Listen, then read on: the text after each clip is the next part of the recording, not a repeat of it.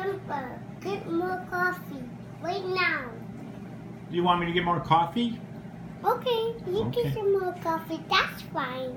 Okay, thank you.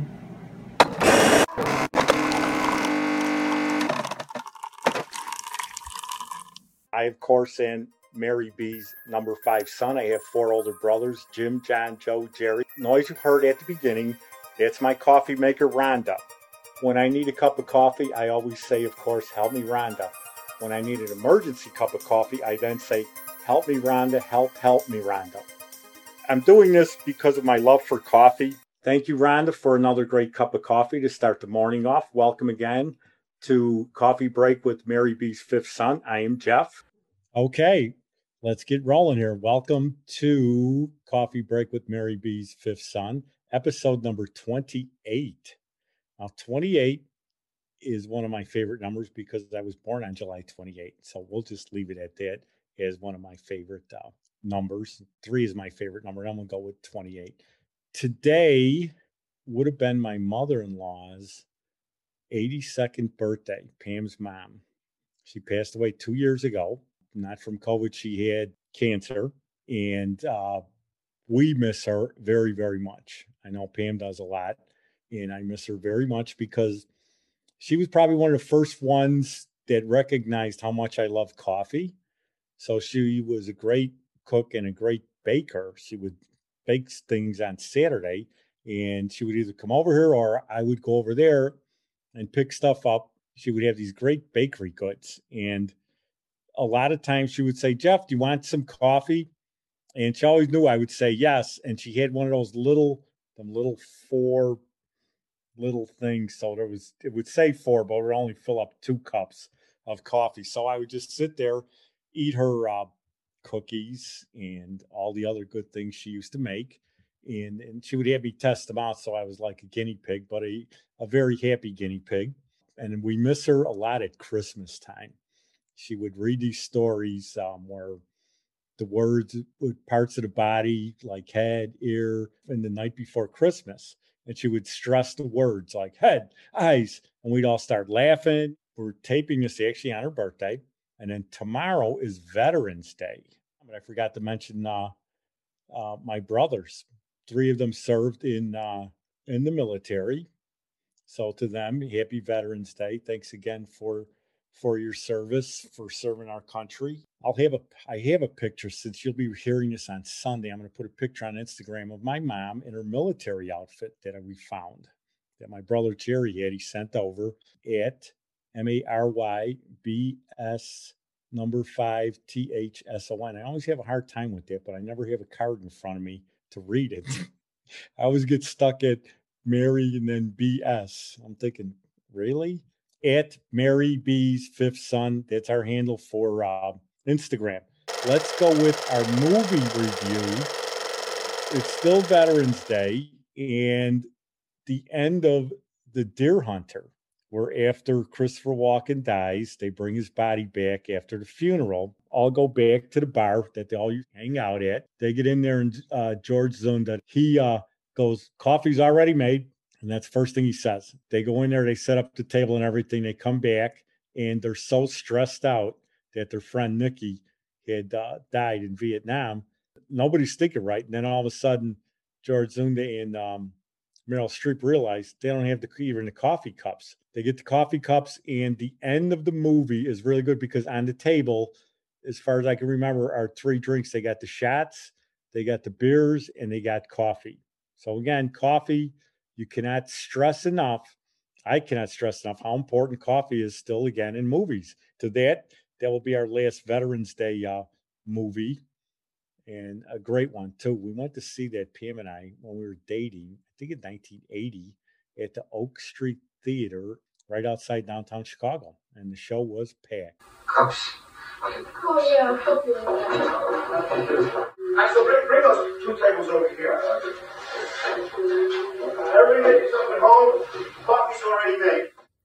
Okay, this week's coffee review is a place called Stock Food and Drink. It's located in the Fairmont in Banff. We stayed there four days, and every morning Pam and I would go down there and get coffee, and it was always very busy. The baristas behind there a well-oiled machine. Great, great personalities, great service, uh, and the coffee. You know, and it was on this cold mornings. You want your coffee hot, you want it smelling good, you know, and tasting good. That's the most important thing. And it was it was excellent. It was just, you know, we normally not normally, but we got it every morning, just the regular drip coffee, and it was great. It was excellent. So stack food and drink in the Fairmont Hotel in Banff. Let's go to 1971. I have a total infatuation with an Italian girl named Donna. Wasn't infatuation, was a crush. I wanted her to be my girlfriend. She lived on the corner of 122nd Normal. And right next door to her house is a guy named Bob. His last initials B. He hung around with a different type of crowd. They were somewhere in between geek and the drug heads. So you got the geeks, you know, didn't do anything. Then you got the drug heads listening to um, hard rock and all of that. Remember, um, hey man, you heard that that Tull last Tull album and Zeppelin. So these guys were in the middle. So I'm thinking they were like a step above the Island of Misfit Toys. And I would hang around with all different types of groups of people. I would just walk around and find a group to hang out with. I had no steady group to hang around with. So, you know, I'd walk around, people were standing around, I'd go up by them, start yabbing, and I'd spend the night hanging out with them. You know, and then the next night I'd be with a different group. But this group I stuck with just because of where he lived. It's called um, Logistics. So a strange group, but I hung around with them because he lived right next door to Donna. And I wanted to be close to Donna. And these guys, I did had nothing in common with them but I can get along with anybody. So I did. I think they figured out eventually why I was there. Donna's house was on the corner, and then on normal was Bob's house. So I would always sit when we'd sit on the porch on the end closest to her house. Okay. So when they'd be talking, I'd be facing this way. I think three quarters of the time I wouldn't even hear what the hell they were saying. In in a month, I was probably able to see Donna maybe four times.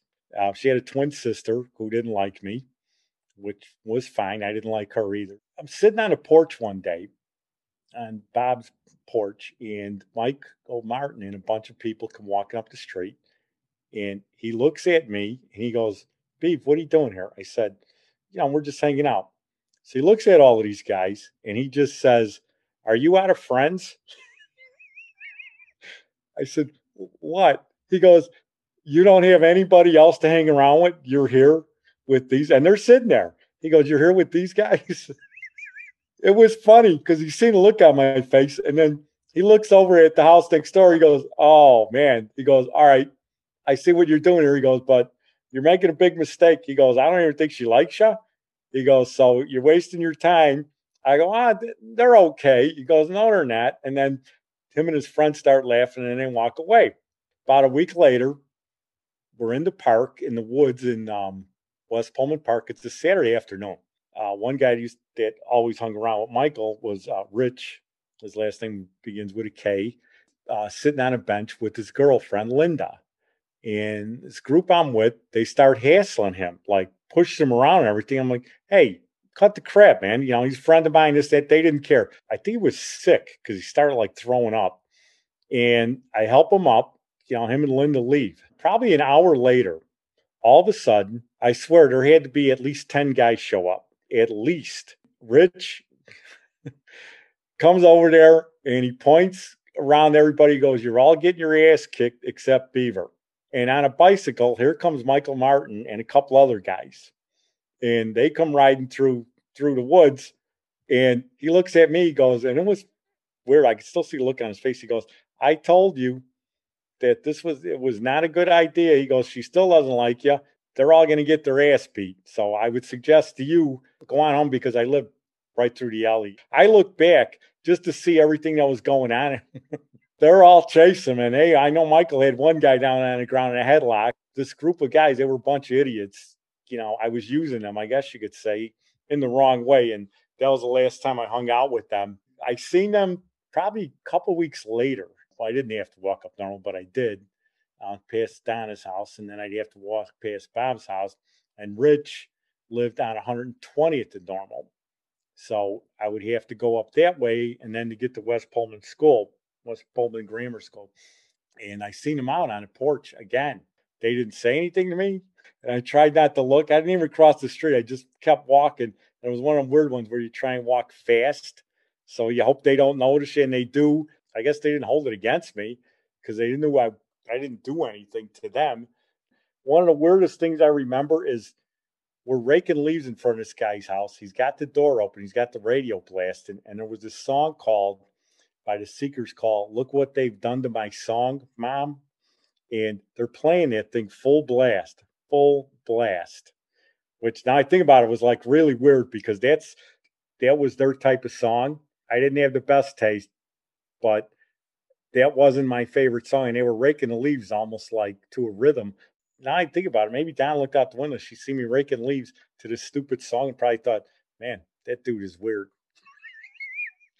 he's, he's really, he's got no rhythm raking leaves to this stupid song. So, uh, but uh, I went by Rich, his house. He was a great guy because Rich actually was, I think, Michael's best friend uh, up until Michael moved out. And they, when we moved in, they were best friends. They were hanging out all the time because Michael lived a block away on 120th eh, in Parnell. Ironically, I introduced her to Richard. They're still together from what I heard 10 years ago. I heard that uh, they stayed from eighth grade, and I was the one that brought Richard around.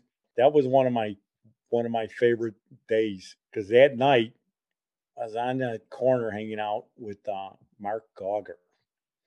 He was the top bowler at Fenger High School and uh, we're out there. And he was just, he actually convinced me to play soccer. I went to soccer practice, okay, and we had to run around Palmer Park. I remember my old man saying, "Now what the hell is this game?" I go, "It's soccer." He goes, "And what do you do?" I said, "Well, you just kick the ball." And where do you kick it to? I go, "I don't." you kick it, you kick it at the, the goalie. He goes, and you can't touch the ball with your hands. I go, no. No, he goes, that's a stupid game. I'm joining it. And so I went there four practices, and it was a long way. Palmer Park was a long way. We had no car, so I was had to walk, and uh, I can't do this, man. So I used to bowl with him a lot after that, but no more soccer. But that was my adventure in soccer. Four four times around Palmer Park running every practice, and I could I couldn't do it. Okay, that's it for this week. And thanks to everyone that's been going on Instagram.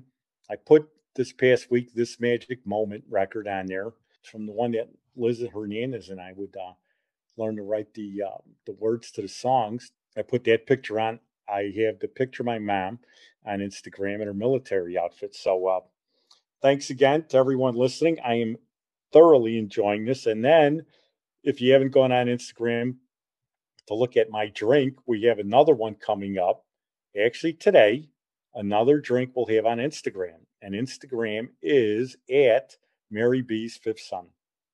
M at M A R Y B S number five T H S O N. I did that one pretty good. So uh, okay. Thanks again to everyone. Take care.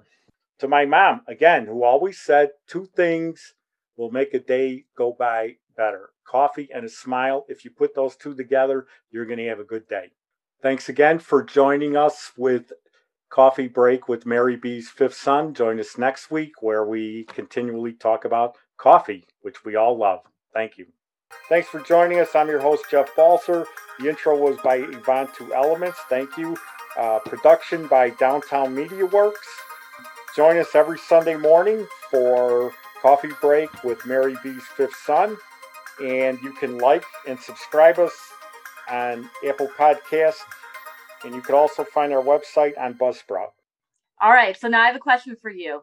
What did she look like? Donna, what did Donna look like? I know she's an Italian girl, but give me some some information. Like what what color hair did she have? Do you remember? Hair, dark hair, dark eyes. She had the hair like back then split in the middle. Uh-huh.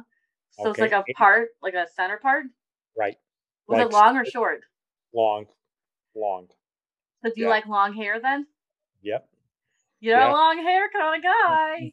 Long haired, freaky people need not apply. That was from a song in 1971. Signs, And signs do you know who redid? signs. Okay, in the 80s, Tesla redid that. Yes. And they did video. signs. That is still my favorite version of that song. It's the Tesla album, version. They were called a five man acoustical acoustical band. Acoustical?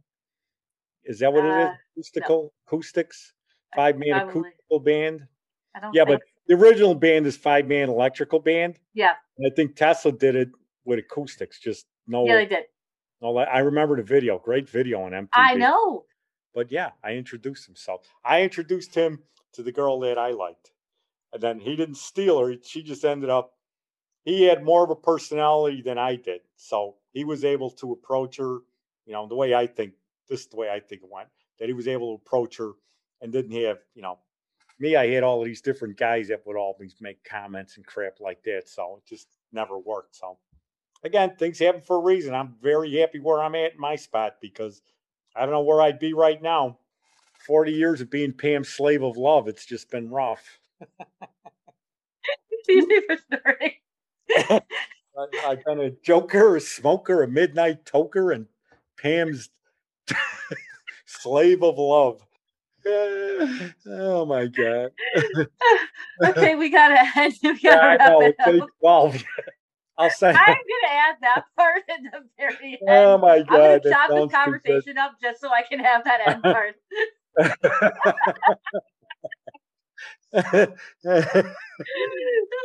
I think Pam's gonna like that.